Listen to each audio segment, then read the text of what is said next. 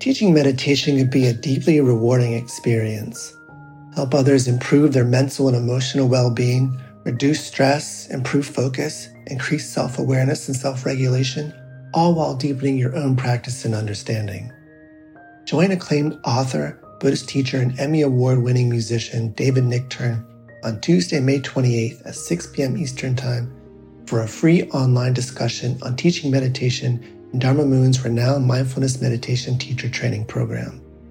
Get certified by Dharma Moon to teach meditation, lead group practice sessions, and work with individual students. Visit dharmamoon.com slash be here now for more info and to reserve your spot for the free online event with David Nichtern on May 28th. I'm Rachel, the creative director for Ram Dass's Love Serve Remember Foundation, and I'd like to welcome you to our Inner Academy, a virtual Dharma hall where our family of wisdom teachers will help you navigate your daily life by bringing ancient wisdom into a modern context. With over 200 hours of audio and video teachings, meditations, and practices from teachers like Ram Dass, Krishna Das, Sharon Salzberg, Jack Kornfield, Roshi Joan Halifax, Joseph Goldstein, and many more, the Inner Academy is your core resource for finding balance, presence, and navigating the ups and downs of your daily life. The Inner Academy has guidance for every step of your journey. Choose from an annual or monthly membership and gain access to past and future courses, retreat replays, virtual community, and much more. If you've been familiar with Love Serve Remember Foundation for a while, you'll know that most of our offerings are given freely or on a sliding scale basis. So when you subscribe to the Inner Academy, you're paying it forward and bolstering our ability to continue creating accessible offerings for all in the future, as Ram Dass wished for us to do. Be here now and start your journey with Ram Dass's Inner Academy today. For more, visit ramdass.org forward slash inner academy. Worried about letting someone else pick out the perfect avocado for your perfect Impress Them on the Third Date guacamole? Well, good thing Instacart shoppers are as picky as you are. They find ripe avocados like it's their guac on the line. They are milk expiration date detectives. They bag eggs like the 12 precious pieces of cargo they are. So let Instacart shoppers overthink your groceries so that you can overthink what you'll wear on that third date. Download the Instacart app today to get free delivery on your first three orders while supplies last. Minimum $10 per order. Additional terms apply.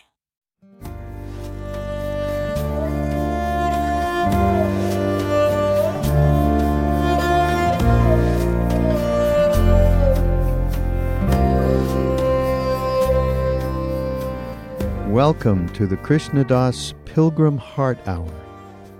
In this podcast, Krishna Das shares his warm hearted and down to earth path to the divine.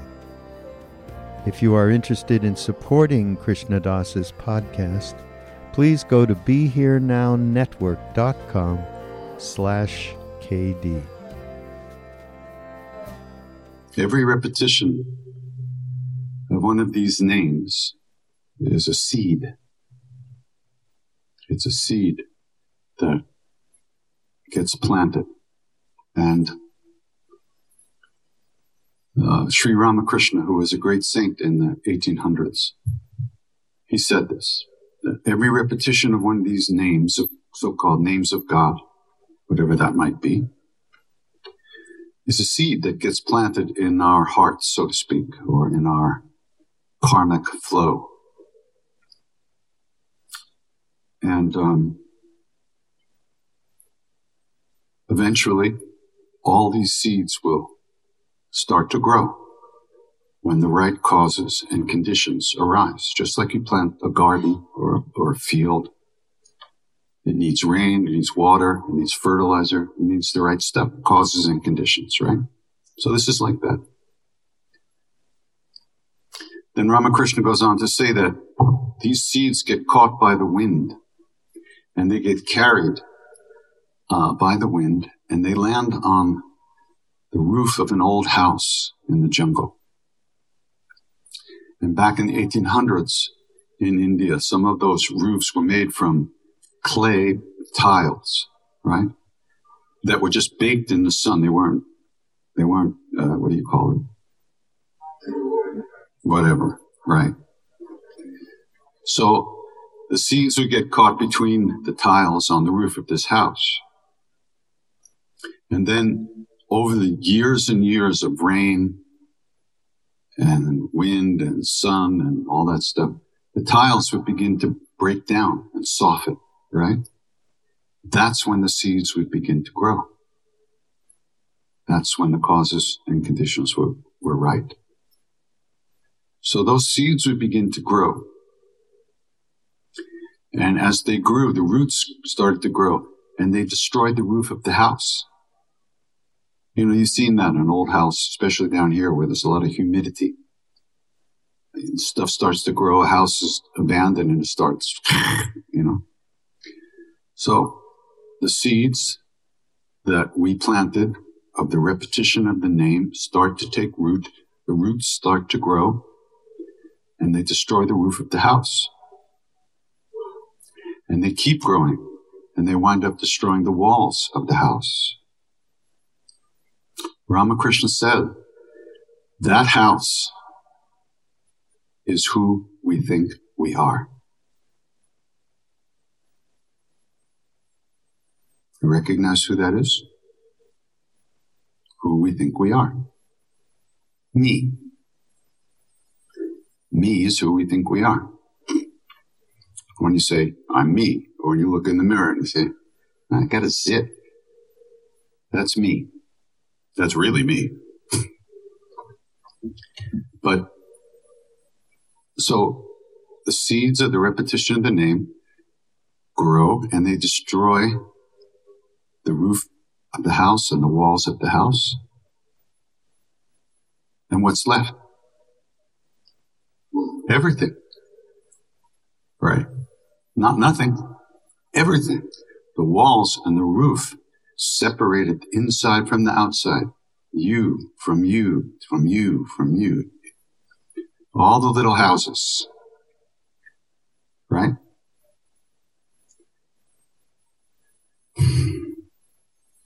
And then we've become, actually, we haven't changed at all, but we've, the temporary separation which is something a house is built, right? There was nothing there before. Somebody built it. It's a, it's a space inside that's separated from the outside.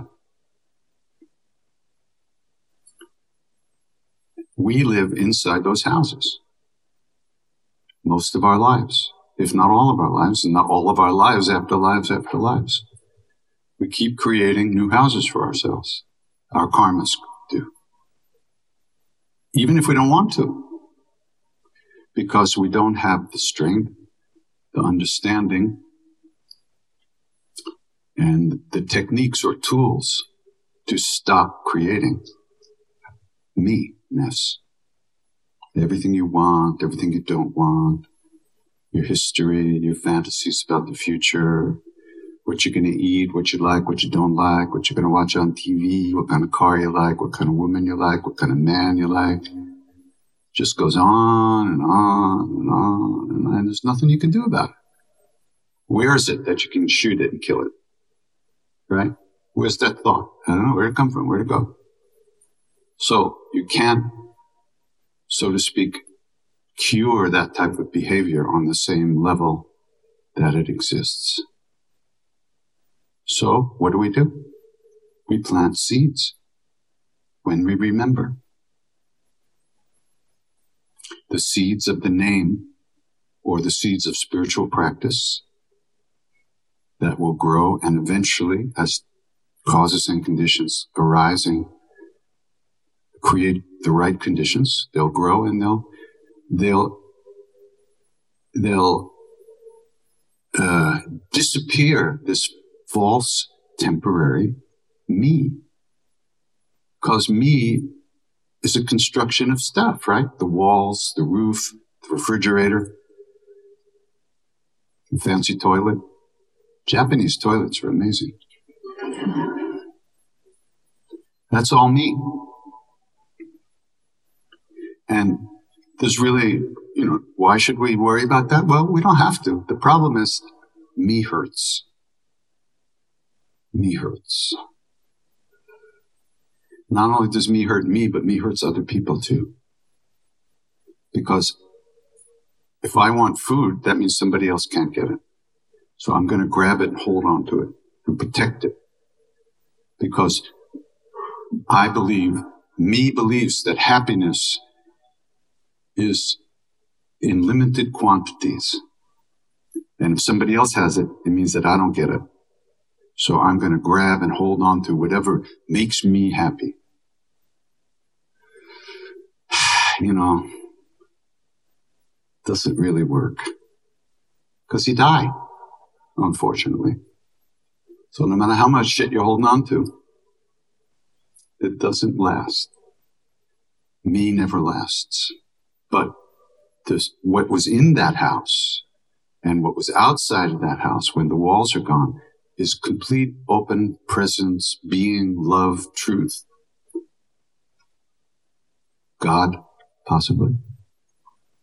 Buddha nature, the, the self, the soul. I-ness, beingness. That was the space in the house and the space outside the house are the same. They're space, only separated by the walls of me. And there's really nothing wrong with that except that it, nothing is ever enough for me. I always want more or less. I want more good stuff, more pleasure, and less pain. But me doesn't know how to deal with that, and there's nothing me can do about that. We have to plant the seeds of love, of kindness, of compassion, of caring when we remember to plant. If we don't plant those seeds, where would they come from? Hmm? Anybody have an answer to that? Where would they come from if we ourselves don't plant the seeds? That's the good news and the bad news.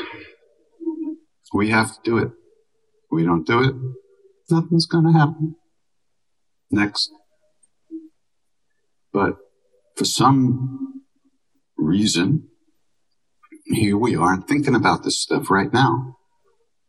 Maybe we're not going to get this opportunity to get together again. Maybe we won't have another opportunity to run into the Dharma in this life. Who knows what's going to happen? So when we remember, let's plant some seeds of our own happiness, at least. And then we can maybe think about other people when we don't have to be so needy ourselves.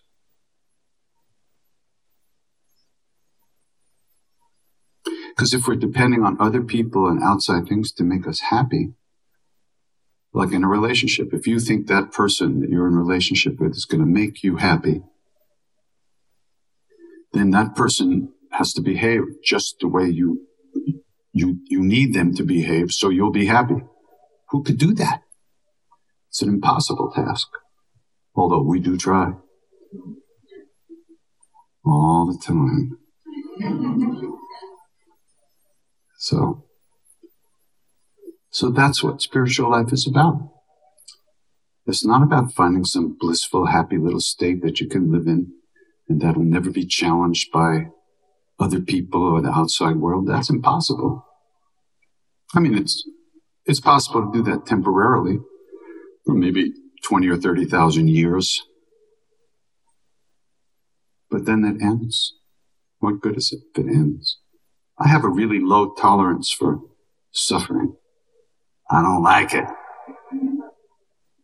I don't like unhappiness. I don't like it. I, have been living there my whole life. I don't like it. I want to find someplace else to live. But how do you do that? You have to plant the seeds. And guess what? If we're here now, isn't this also, doesn't this also have to be the result of seeds we ourselves have planted in the past? What else could it be? There's no mistakes, I don't think. They say there's none. They know who they are, so they say things.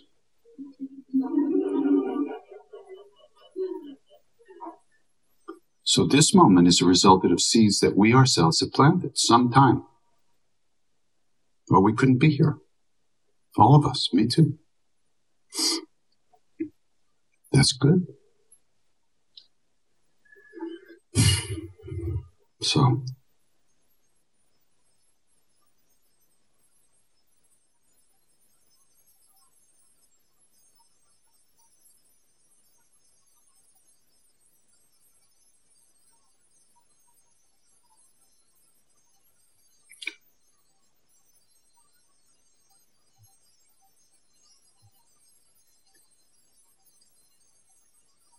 So we have to do some practice. Whatever that means to you, to each one of us, something has to be done.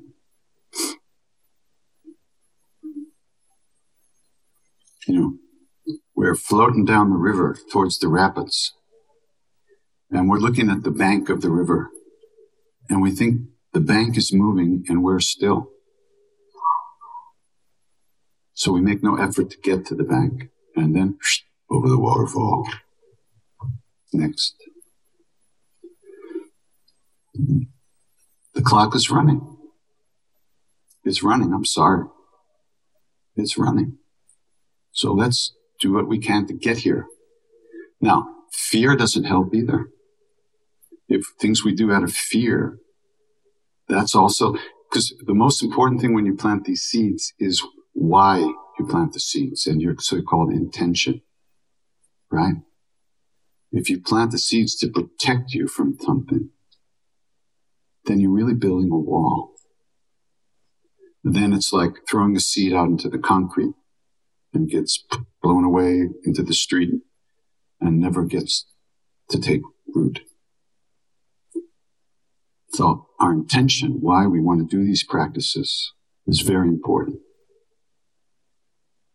But still we have to be ourselves. We have to be real. Let's, let's, we can't be somebody else. We can't be all holy and everything if that's not who we really think we are. Like me. You can't be somebody else. I've tried.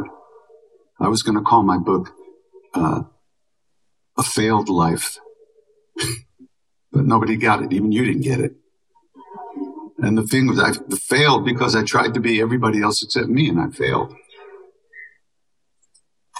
least I can still have coffee.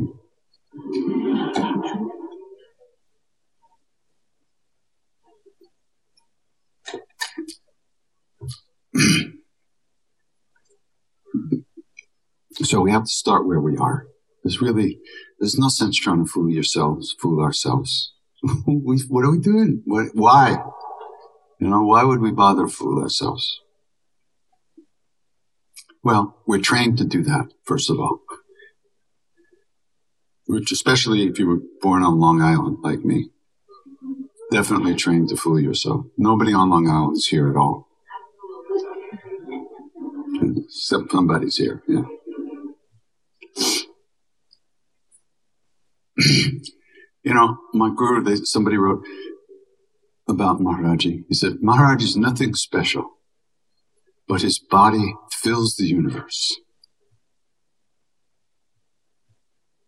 There's no limits, no limitation, only openness, only vast presence, vast space, inside of which everything else exists. Right now, we're sitting in space. Physically, we're actually sitting in space. We're sitting in the space of this room, which is in the space of uh, the universe, you know? It's just a lot of empty space, kind of floating.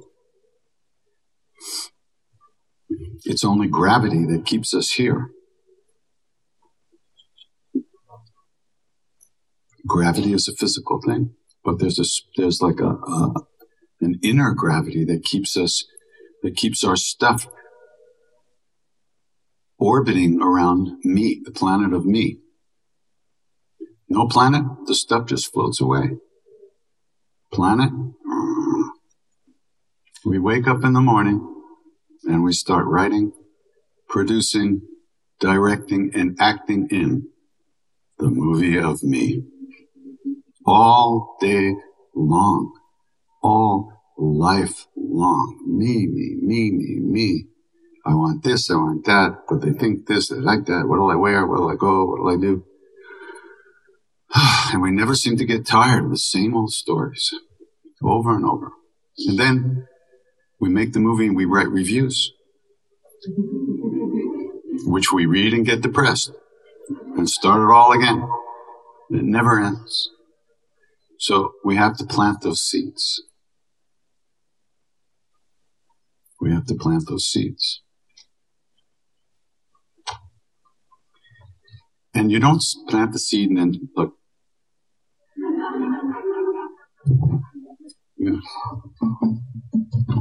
Dig it up to see if it's growing? No. You plant the seeds and then you live your life. You don't wait to see if it's growing, you know. Plant the seeds and you live your life. Do your practice. Find out what practice is. Find out what it means. Find out what you can do to help yourself wake up, become a real, complete human being. Then do it. But don't think about it all the time. Nothing is more useless than thinking about shit. Does not work. Doesn't help. Thinking, thinking, thinking, thinking. You can't think yourself out of a prison that's made of thought. Every thought is a prison because we identify with it. It limits us to that. Yeah, I'm a piece of shit. Yeah, I'm really great. You know, it's all stuff we identify with. So it's a prison. You can't think yourself out of a prison that's literally made of thought. So practices help us train us to release thoughts, to release heavy emotions, to constantly come back from being gone in dreamland all day long. And it's good. It's a wonderful thing.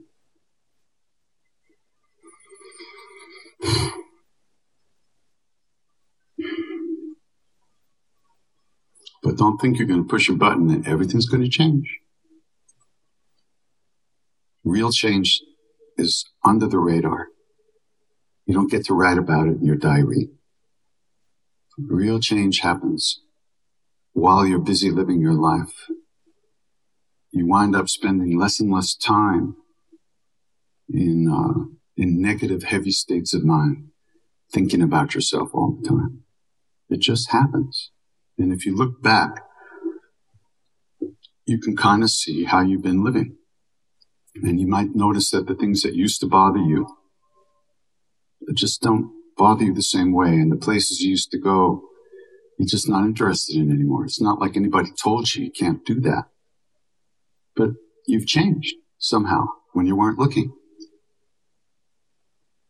Because you can't see those changes because it's the the evaluator who's getting thinner and thinner and more transparent through practice.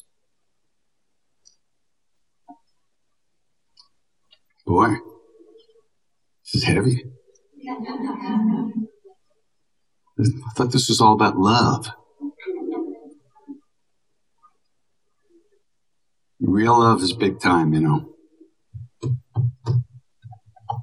Can't manufacture it. You can't manipulate it. You can't force it. But we can uncover it in our own hearts, in our own lives. Because it's covered up. That's all. It's here. Because we're here. And we are that. We are that love.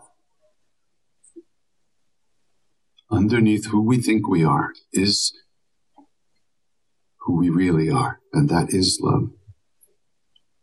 Unconditional, full time, 24 7, 365, everywhere, everybody's included, that kind of love.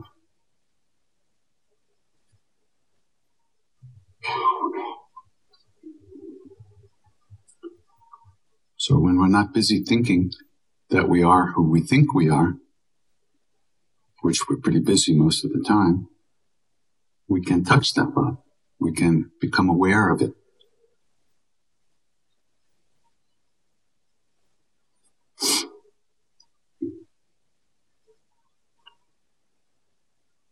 But it's not a button you push, and it doesn't come from somebody else.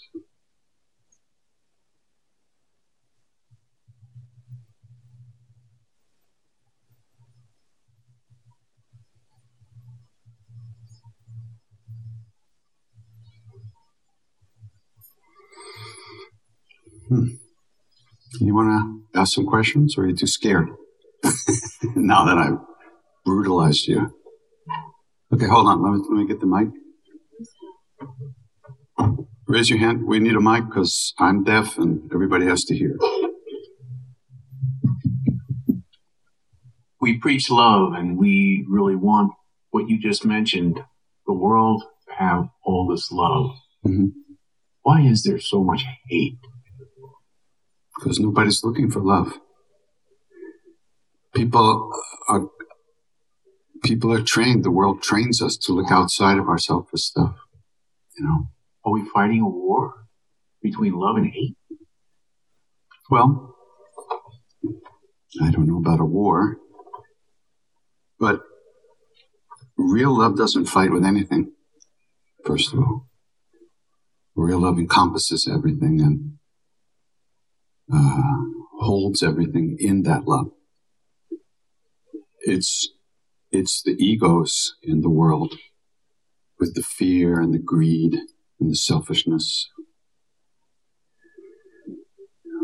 It's the belief that, you know, happiness and, and love and if you get enough stuff and build big enough borders to protect yourself from other people from taking your stuff, taking your stuff, then you'll feel good. But nobody ever feels good for long. But that's called understanding that is wisdom, and that's in short supply. And uh, I don't know if it was Martin Luther King or Gandhi said, you know, you can't create love from hatred. So, or anger. So it's very subtle. We have people who want to do good in the world, but they're angry. What can come from that? Except more anger. You know, there was a famous rock musician who wanted to do good. He was, he created a whole like movement and he wanted to, uh, they were going to confront the, the, the, what do they call it? The, the meeting of the eight countries financial meeting or something. These, somebody knows what it G8. is. Huh? The G8, yeah. So he was all ready to have this big, uh, confrontation with them and a big march on the thing. And just before the day before, a bomb goes off in the, the underground in London and everything was shut down. No confrontation, no rally, no protest. Everything was shut down. I can't say that his anger, he's a very angry guy. I can't say his anger made that bomb go off. But the situation was such that he couldn't do what he wanted to do, even though his motive was good. But there was so much violence under it that, in some sense, it the whole atmosphere created that bomb at that moment. You know what I'm saying? So he couldn't do what he wanted to do. So if you're trying to manipulate and change, a person is just going to back off and protect themselves. But when you love somebody, when you love them by accepting who they are and seeing, and then you have, you kind of try to look at them and you see that their actions, what, what's behind their actions, the fear, the unhappiness, you know, that's behind the, the violence and the hatred, then you can't, you kind of, your heart just, the natural effect is compassion arises naturally. You don't have to make it happen. But when, it's like when you say you work in an office and there's this one guy in the office who's always cranky and doesn't look at everybody and he never looks at you and you always think, well, why doesn't he like me, you know? Then somehow you find that he's got a brain tumor. You know, that immediately you see you've been taking something personally that isn't directed at you. But we all do this all the time. So that's one of the things that's a, that's something that will go as we quiet down and open our own hearts. Then we won't, we'll give somebody a break before we have our, that reaction, you know, to fight back or take it personally. We're to wait. There's some space in it. We might get a vote as to how we react.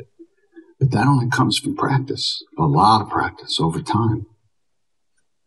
And, and also really wanting to figure it out, you know, to, to, to wanting to manifest it.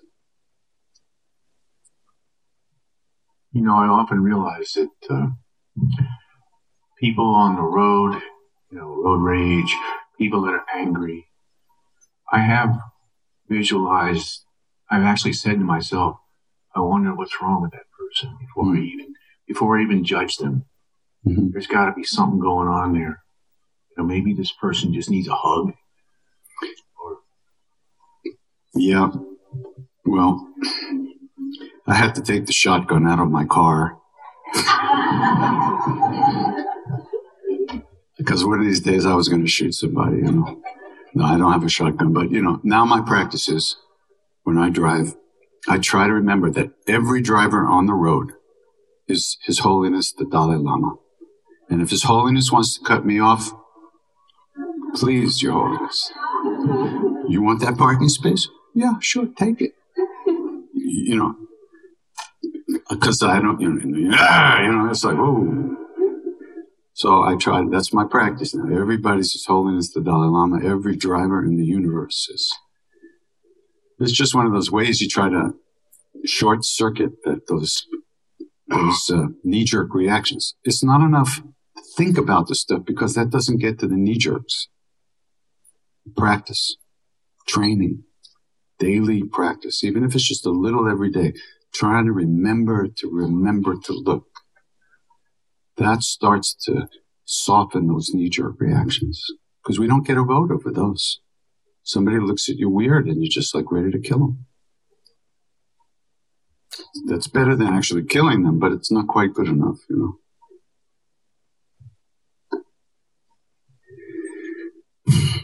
And thank you. Yeah, go ahead. Thank you for that. And yeah, you know, it doesn't always work. No, hardly ever works. But little by little, we start to give ourselves a little bit of a break. And when we can give ourselves a little break, then we might be able to give somebody else a break, a real break, not just pretend break. Like, hi, honey. Yeah, okay. I'll take the trash out again. It's like we, you know, it, it moves outward once it's there, once it's real. You can't manufacture it. But as a practice, you can remember that every driver is His Holiness the Dalai Lama. And even if he cuts me off, he doesn't mean me any harm. You know, it's a whole thing to recognize that even people who think, who want to hurt us, it's not us they're hurting. It's, it's, it's who they're seeing us as, which is their own reality. It's not my reality. They're not, they don't want to hurt me because they don't see me. They see their version of me. And everybody does that. Everybody in this room is seeing their version of everybody else in this room. But we've agreed that for two hours, our versions will be very nice. After that, God knows what's going to happen. You know, philosophically, from an Eastern standpoint, there's only one of us in the universe. Maharaj used to go like this. So we'd look at him like, what? You know, because we knew he knew everything. So we think, what is he busting me for? You know, something I did? something I'm thinking about doing or something I'm going to do, you know. So we said, Baba, what does it mean when you do this? So he went,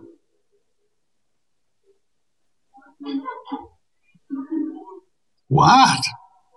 He said, Many names, many forms, all one. All one. The same whatever that's looking out of my eyes is looking out of your eyes the, the, the whatever is the same. What interprets what whatever sees, that's you and me and every individual thing. But the looking, the seeing, or the hearing, the feeling, not the interpretation of it, but the awareness is the same in every being in the universe. That's our true nature. So, if we're all one, on the deepest level, if one person is suffering, we're suffering. So they call this the Bodhisattva vow. The Bodhisattva is a great being who doesn't really need to be here anymore. They have no personal agenda. They don't need anything from this world. They don't, they're not looking for happiness. They already found everything they need. They found it inside. But they become aware that other beings don't know that. And so, since we're all one, they recognize that they will never truly be free, truly free, until all of us are free. So they take a vow to not so-called disappear into whatever that is, but to remain here in this world so we can see them, so we can get a taste of that, so we can touch it and feel it and maybe meet it in the street. Because if you don't taste it, we don't know what it is. We could talk about sugar all day long, but until you taste it, you're in good shape. Once you taste it, you're fucked. It's, it's diabetes forever.